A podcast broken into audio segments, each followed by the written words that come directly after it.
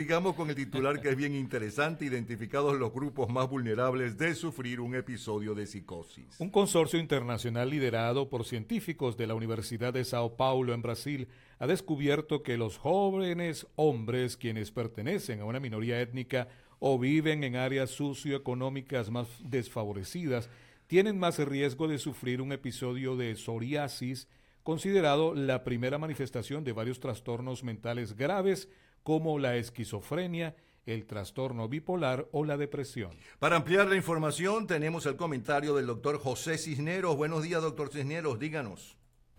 Buenos días, Napoleón. Tú nunca has perdido la cabeza, chico. De esto se trata la psicosis. Es un estado mental donde pierdes contacto con la realidad.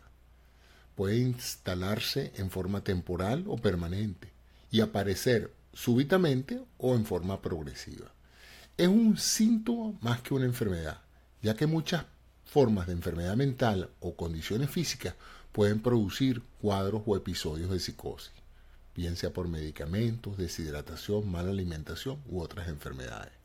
Por eso, un cuadro de psicosis se refiere como a la fiebre de las enfermedades mentales, pues indica que algo está pasando, pero es inespecífica de la verdadera causa hasta que se produzca el diagnóstico.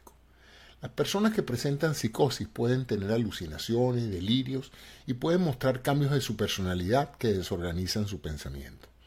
Un cuadro psicótico como tal no te califica automáticamente como un psicópata, es decir, lo que llamaríamos loco, pero es un síntoma importante que junto con otros puede expresar el comienzo de una enfermedad mental. Este estudio que mencionas en Brasil fue publicado en el Journal del Medical Association de Psiquiatría. Es el primero de un trabajo internacional en que también participan investigadores de España, Francia, Inglaterra, Italia y otros países. Trató de evaluar cuáles son aquellos grupos humanos más susceptibles de sufrir un episodio de psicosis. Y no es extrañar que sean personas jóvenes de aproximadamente 30 años. Como era de esperarse, los factores ambientales juegan un papel fundamental, pues fue más frecuente en hombres que en mujeres presentándose a temprana edad entre los 20 y los 30 pero luego a partir de los 40 se emparejan ambos sexos y ya para los años 50, para la década de los 50, es más frecuente en mujeres que en hombres. Un aspecto llamativo de este estudio fue que más, fue más común en minorías étnicas de bajos recursos, un tanto alienadas del resto de la población, bien sea por su educación o por el bajo nivel socioeconómico.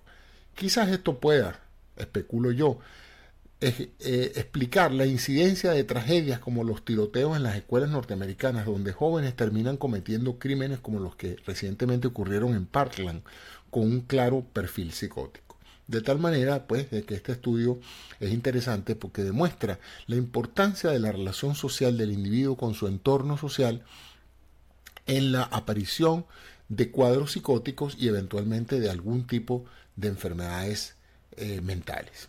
Que tengan un buen día. Gracias, es el doctor José Cisneros profundizando sobre este delicado tema.